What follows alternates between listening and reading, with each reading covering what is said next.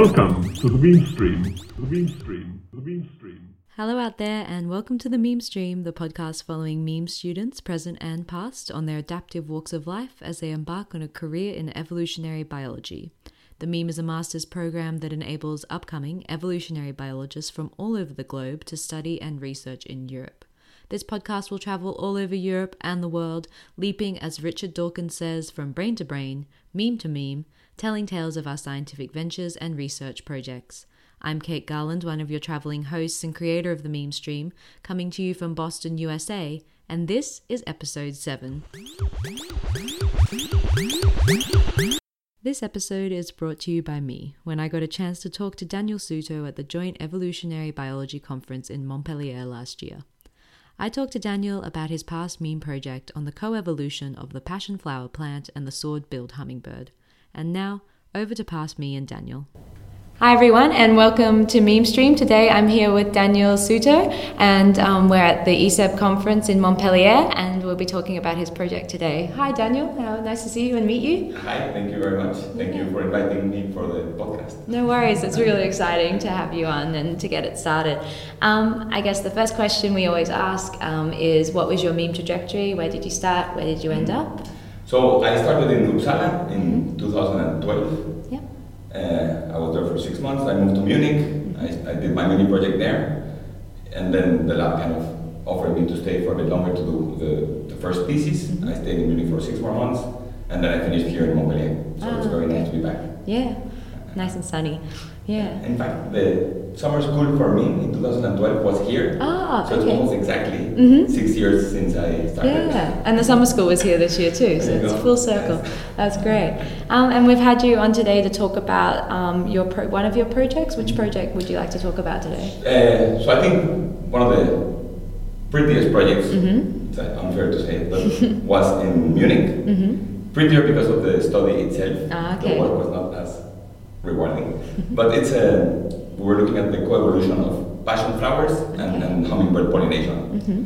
And this has a this section of passion flowers has a very very interesting mechanism that the tube of the flower is incredibly long Oh. and uh, up to 15 centimeters. Mm-hmm.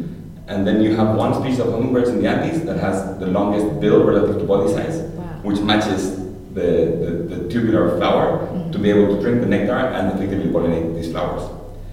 But we see in the phylogeny that the length of the, of the flowers actually uh, it gets some species have it reduced, some species have, some have it longer, and so on. So using herbarium specimens, of course I didn't go to the Andes to look for these Ah. plants, unfortunately.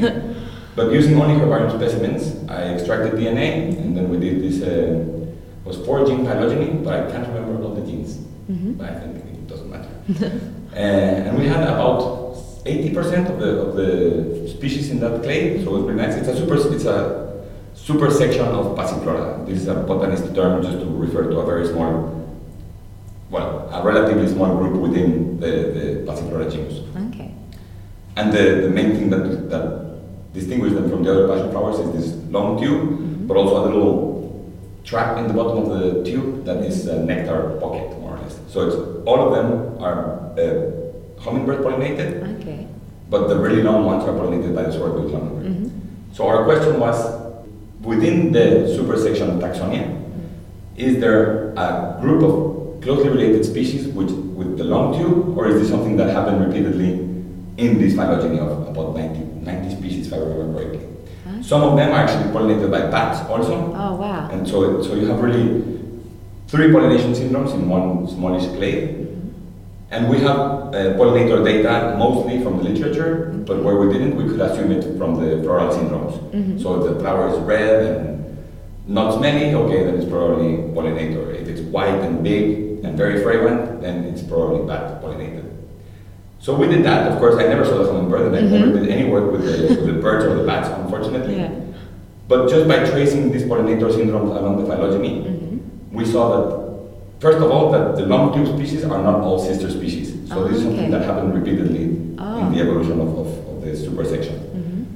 So this, in this case, because it's such an extreme specialization of the pollinator with the long tube, uh, with the long beak and the long tube, if one goes extinct, Mm. the other one is going to go extinct also, Okay. right? And they have done this in, in Ecuador, and they have seen that Mm-hmm. in places where the sword-billed hummingbird is not abundant, Yeah.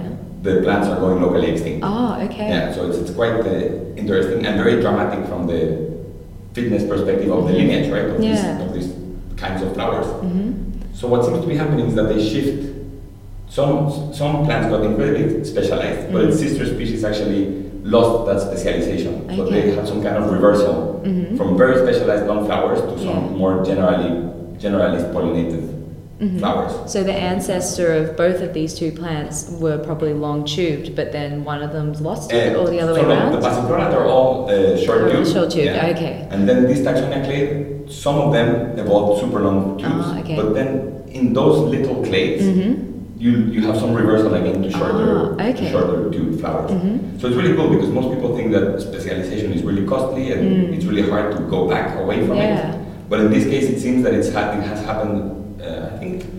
I if I remember from the paper, seven times, Oh wow. and three times a complete shift to Mhm. to bat pollination. oh okay. So even the bat pollinated flowers are not necessarily related to each other. oh wow. Yeah, so it's really really cool. It's a, I think it's a nice. Yeah, and- it's and fascinating. It was really pretty. Mm-hmm. And um, the um, does that have an effect on being so specialized to where these plants are found? Like, can they be found together? Um, in does that make sense? So they, yeah, of course it makes sense. They are mostly totally restricted to the Andes. Oh, okay. I think it's from Colombia to Peru, and they start to occur after 3,000 meters. Oh, okay. Wow. Someone will actually check the paper and see that hmm saying random numbers. No, but Well- are they the cloud forest? Those Yeah, beautiful cloud forests. course, Oh and That's wow. when we have this. It's funny because it's this interface between mainly bumblebee and insect pollination Yeah. in most flowers, hmm a switch to, to hummingbird pollinators. Yeah. Apparently they're they're better at withstanding high temperatures, and Mhm. so you have this switch in the cloud forest, and you do have Tacsonia growing uh, in proximity, but of course the distribution is, is all around. hmm I don't know exactly if the long tubed flowers are occurring in the same place, but that would be interesting to know. Mm. Because this one, so you have the, pollin- the pollination by the hummingbirds, but of course they're only interested in drinking ne- nectar. Mm. But you also have ant, Okay. ants that rob the nectar Mhm. from, from the base of the tube. Ah. And when the ants make the hole, small hummingbirds come and drink nectar also. Okay. So they're kind of like taking, they're cheaters in this, Mhm. this mutualism, right? But the sword-billed hummingbird is very good at uh, defending the, the, the range. hmm So yeah, it's, it's really, it's kind of nice. Yeah, it's fascinating. Yeah, yeah. Is there any other examples of sort of this extreme specialization that can relate to um, that you use to compare your study against and have similar patterns been found? Well, no, not necessarily. Mhm. There is, of course, the classic example of the hawk moth Mhm. and the orchid. Yeah. It's also 13 centimeters. Because it's quite famous in. Absolutely. Yeah. And it's all, okay. This Yeah, goes way tell back. the story, tell the story. Because my, in my bachelor's, I Mhm. started working already with flower color and flower color polymorphisms Okay. and pollinators and see if there was any choice by pollinators Mhm. if they choose to pollinate the purple flower or the white flower. Mhm. I shouldn't say this on record, but it turns out that they probably don't care that much. so at least in the studies of the plants that I've done, the pollinators are not selecting for flower color. Oh, okay. And both of these cases are bumblebees, Mhm. so I think they're interested in other things. But there I was reading a lot about flowers and colors and how they attract pollinators and so on, and that's when I came across this story of, of Mhm. you know, Darwin looks at this orchid with a gigantic spur, Mhm. and without knowing what nobody had described the hawk moth species, but he correctly predicted that, well, yes, of course, this must have a proboscis long enough to reach the Mhm. nectar and in Yeah. the process pollinate the flower. And I don't know if it's right, but I think it's Wallace that found the hawk moth afterwards. Yeah, I think it was it was about um, like 21 years or something Mhm. after. Darwin's death, yeah. Yeah, so that's a, yeah, it's an interesting, Yeah. interesting thing. I think it's a really great story Mhm. and one that really hooks people into Yeah, pollination, mhm. pollination studies. That's really cool, and so it got definitely got you into it. Yeah, absolutely, Yeah. absolutely. And since then, I've been just jumping around from plant system Mhm. to plant system, but always sticking to the role of pollination and how Mhm. pollination can actually mediate speciation in a way, Yeah. or at least help maintain the variance Mhm. and then help the reproductive isolation between species Mhm. and that way. Another great system is these orchids that have uh, sexual pheromones of, of insects. Mhm. So they trick wasps to come and mate with them. Ah, okay. But then these orchids can just switch a couple of volatile compounds and they will Mhm. attract a, a different species of wasp Mhm. and then you have complete separation Okay. and speciation. So it's, it's quite nice. I think it's very very rapid. Yeah. And so when you're saying complete separation of the species, it's because they're so highly specialized to Well- another animal that they've co-evolved with, or can you explain I, I think so. I- It's more related to the fact that there is reproductive isolation. So Mhm. these flowers will not mate with each other anymore Mhm. because they're attracting a completely different group of, of animals, of- Okay. of, of, wasps or Yeah. bees or whatever. So even if later there is maybe secondary contact or some Mhm. insects that still make a mistake, Yeah. then probably there are still some orchids that can hybridize. But I think in general, because they're so effective at tricking the insects, Mhm, then yeah. they just never have to, to do it. I think the Okay. lab probably can do it. I've never tried it. Oh, that's fascinating. So the whole concept of learning about coevolution and it happening together, but you're still saying that it's sort of a selection mainly from the plants to sort of that. Are you saying that? Or? Well, I think this is the part of the debate because we Mhm. don't know what came first. Yeah. The egg or the chicken, or case the flower and the pollinator. Mhm. I, of course, they are feeding off each other, and the radiation of, of, of flowers is it's clear that Mm. there was. And you can even see, I think it's in the in the orchid phylogeny, you can time the events when you get these really big radiations, like a lot of Ah. species happening at Okay. once. And there are different uh, stages and different traits that they evolve Mhm. that help them to have this huge radiation. One of them is the, the fact that they can be epiphytes or hemiepiphytes, so they take advantage of trees and they grow high Ah, and okay. so on. But one that had really a big impact is the development of the pollinia, Mhm. which is just like a little pollen pockets that get glued into the insect that visits them. Oh, wow. And then, so definitely this point in time Mhm. gave rise to very many orchid species. Oh, okay. So it is somehow connected to, to pollination, Mhm. of course. And how do you go about dating the phylogeny that way? So for the hummingbirds, we actually dated it, and it was uh, for the hummingbirds, not for the for the Tacsonia flowers. Mhm. But we used it some some strange calibration with proxy data, right? Okay. But then there's a very nice hummingbird phylogeny Mhm. where they use the oldest known fossil hummingbird, Wow. which is strange for everyone. It's from Europe. Oh, okay. Yeah, and the fact that they know it's hummingbird is because it's a wing bone. mhm. I think it's called the ulna, Mhm. and this bone is the only one that's able to rotate in such a way to help the bird Oh, hover, Wow. right? And then in this phylogeny, then you have the date of the sword-billed hummingbird, Mhm. and it matches more or less the timing of the diversification of Tacsonia. Oh, that's so we were incredible. able to. I think there was three points. One is the sword-billed hummingbird, Mhm. and then the second one was some uh, orogeny, so mountain building events. Oh, okay. And it seems to be that as the mountains were growing, then Mhm. of course we mm-hmm. get radiation of plants and everything because they're being lifted. Oh, okay. And the third point, I can't remember. That's all right. It can be a mystery that they can look up on the uh, paper. exactly. Yeah. Go read the paper Yeah. and then send a message Yeah. Oh no! so your role in that paper and the meme projects, you said you didn't, of course, go to the Andes to do the collections. Unfortunately not. So you were studying um, specific genes, looking at the flowers' traits, or what were the Uh, genes? no, for so the genes we only use for building the phylogeny. Ah, okay. I can't. It was ITS, RBCL, and I can't remember what the other. Mhm, was. mhm. Another Anyway, mystery, Four markers. Yeah. Not important, but it was it was nice. And then the traits we just took from the literature. Ah, okay, I so just understand now, yeah. Through like what's the color? Mhm. Does it have smell or not? Is it long or short or not? Mhm. And this this was together with the postdoc, who is the first author in the paper. Mhm. And so he developed the idea. He did all the traits. Okay. He helped me a lot to build the phylogeny, and I was mostly in charge of doing all the lab work. And Okay. this was also great because I Yeah. was working in, in the Munich herbarium, which is Mhm. one of the nicest in the world. Oh wow. And I was working with plants that were collected over 100 years old, Oh, or over incredible. 100 years ago, and trying to get DNA from those. Yeah. I mean, okay, it was only Sanger sequencing, only for a few genes, but it was still very exciting. Mm-hmm, Of course. For yeah. me, it brought a connection with, you know, biologists and naturalists from the past, Mhm. and now I'm trying trying to use their work to, to contribute something to the Yeah. growing body of, of, of knowledge, and that was cool. That was that was.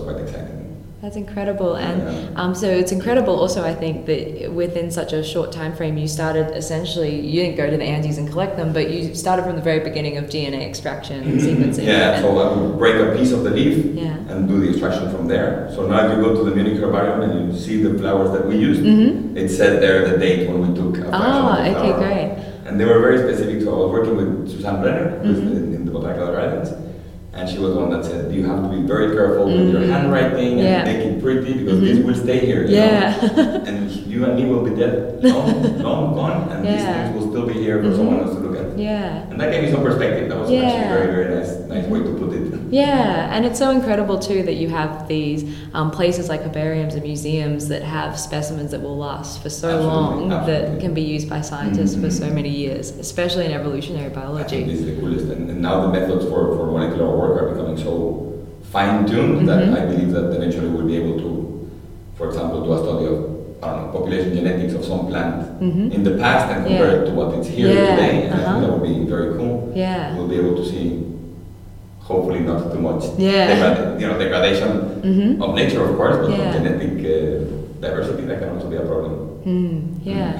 And thinking about that sort of idea of um, the implications of studies, did, do you think um, there are any sort of implications of your studies with the hummingbirds? Like perhaps um, if we, if they hummingbirds are so dependent on the plants, could you say then that these species are integral to keep both of them together? Absolutely, Yeah. absolutely, and, that is the problem with most mutualisms. Yeah. Problem and beauty also. Like Mhm. they've been so connected for so long Yeah. that we should even look at them as one, right? Mhm.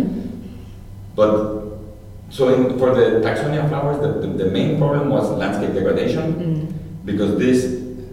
uh, It seems that these long-billed hummingbirds don't like to fly out in the open, Ah, okay. so they just don't go to fragmented patches. Mhm. And because they don't go there, the, fla- the flower never Mhm. gets pollinated, Yeah. it's self-incompatible, so it never reproduces, never sets seed, and then it goes locally extinct. Yeah. On the other hand, also, if the flower is not available, Mhm. then the hummingbird will never actually Yeah. go there. Mhm. There are still other plants, other plant families that they pollinate that have also these very Mm. long tubular flowers. I think Brugmansia, Mhm. and I forget the other ones, but doesn't matter. So he has other options, Mhm. but it's still quite important to, to Yeah. try and keep it nice. And it can like show how like understanding those, those evolutionary ties are really important to sort of conservational Absolutely, purposes, absolutely. Think- especially. Yeah. So the, the nice thing is that this is a hummingbird, right? so Mhm, it's yeah. very iconic. It's also a hummingbird with a ridiculously long bill. Mhm. If you look at pictures and Yeah. videos of it, it, it looks uncomfortable. Yeah. live with that long bill. I think Planet Earth too has a section on Ah, okay. On this hummingbird. and You can see very funny videos of it. Yeah. Great.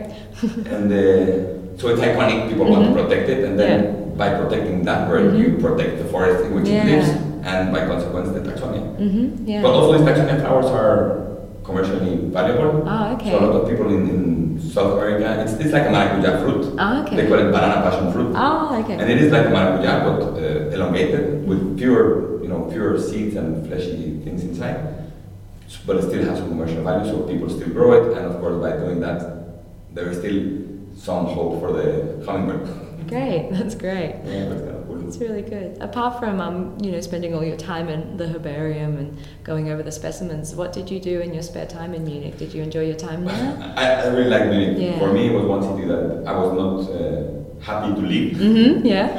Especially, it's, it's so functional, and it, I think it's a big city Mhm. with enough things to do, Mhm. but it still feels small enough that if you need peace and quiet, you can do it. Yeah.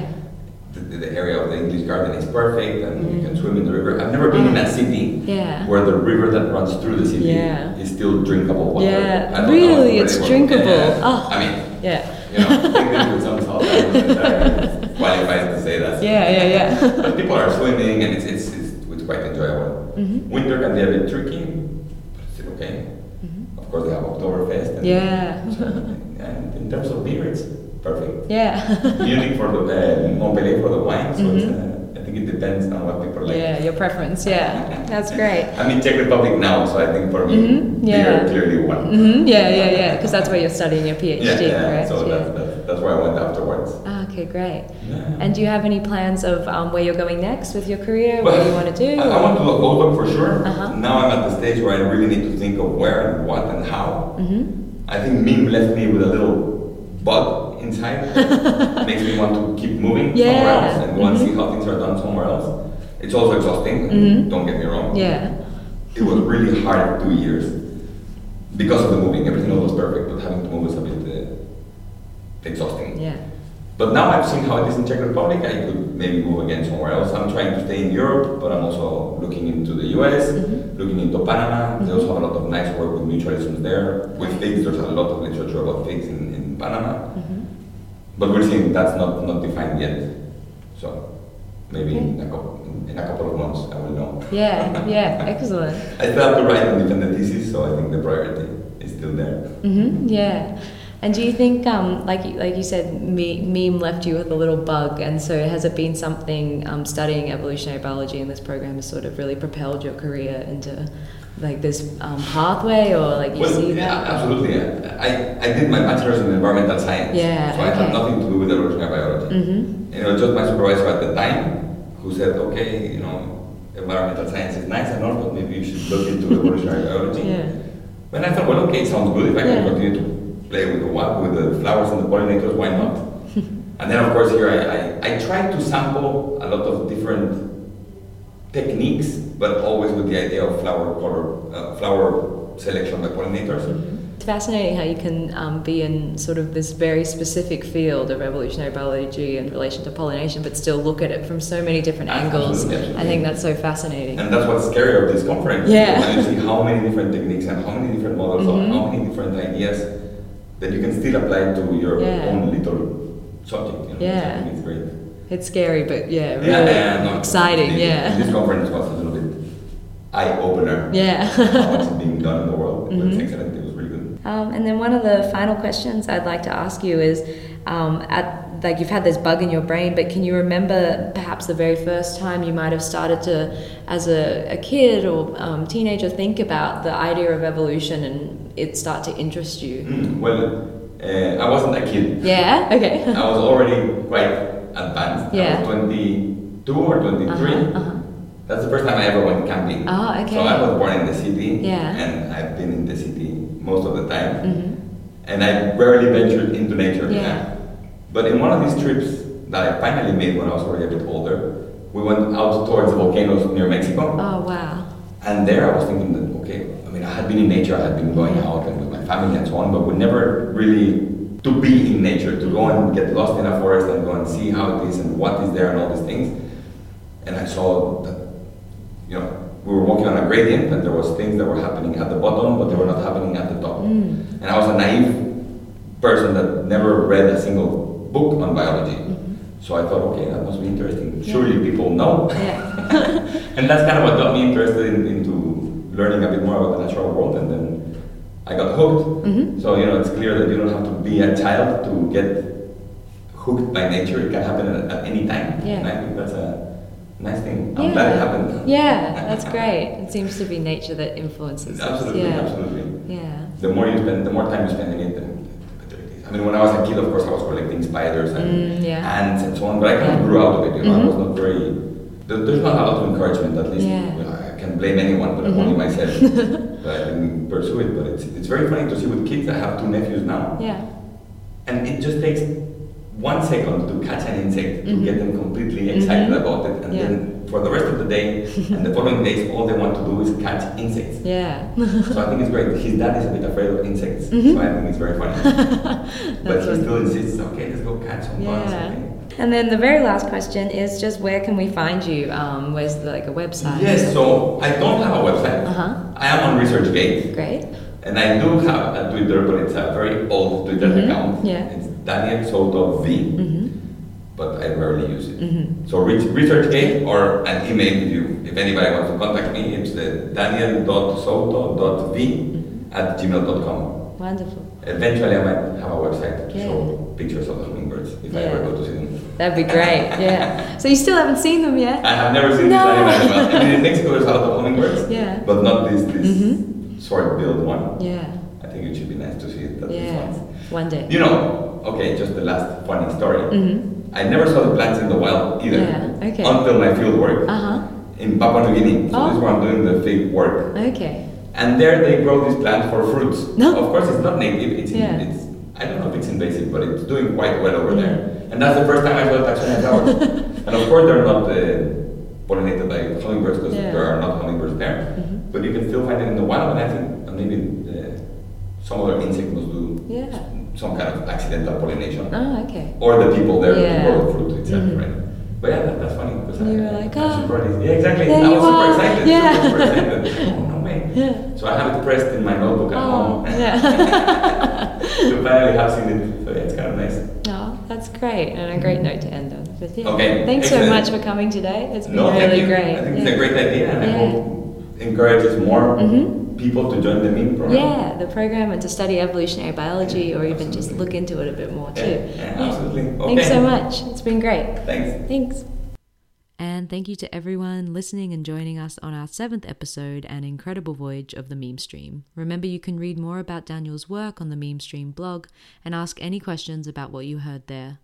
The Meme Stream is brought to you by the Erasmus Mundus Master's Program in Evolutionary Biology. Special thanks to the Meme Stream team for all their hard work and dedication to the project. Our intro music is written by the artist Magella, and the little ditty in the end was found in the depths of the internet by YouTuber Sunil Singh. You can follow the meme stream on SoundCloud to listen to new episodes, and please remember to rate and share our podcast to help us adapt and evolve. Yeah, it's evolution. Yeah, it's Darwin's revolution. And it teaches us the history